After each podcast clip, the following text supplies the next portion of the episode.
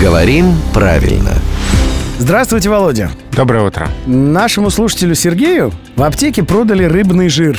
Многие из нас, во всяком случае, я всегда был уверен, что жир рыбий. А суп рыбный. Да, а тут коробка, на ней написано «рыбный жир». Человеку в аптеке продали. Я вот, посмотрите, видите фотографию? Вот. А прилагательные «рыбный» и «рыбий» оба существуют. Оба образованы от слова «рыба». Ну да, но только вот Ева же сказала, что если суп, то рыбный, если жир, то рыбий, нет? В этом-то все и дело, что просто каждое прилагательное закрепилось в составе каких-то сочетаний. А так-то они равнозначны. Так они равнозначны, и с точки зрения грамматики здесь э, ошибки нет. Другое дело, что да, у- устойчивое сочетание рыбий жир и рыбный суп, не наоборот. Но можно и рыбий суп, и рыбный жир. Теоретически да, просто мы так не говорим. У нас закрепились именно вот такие сочетания.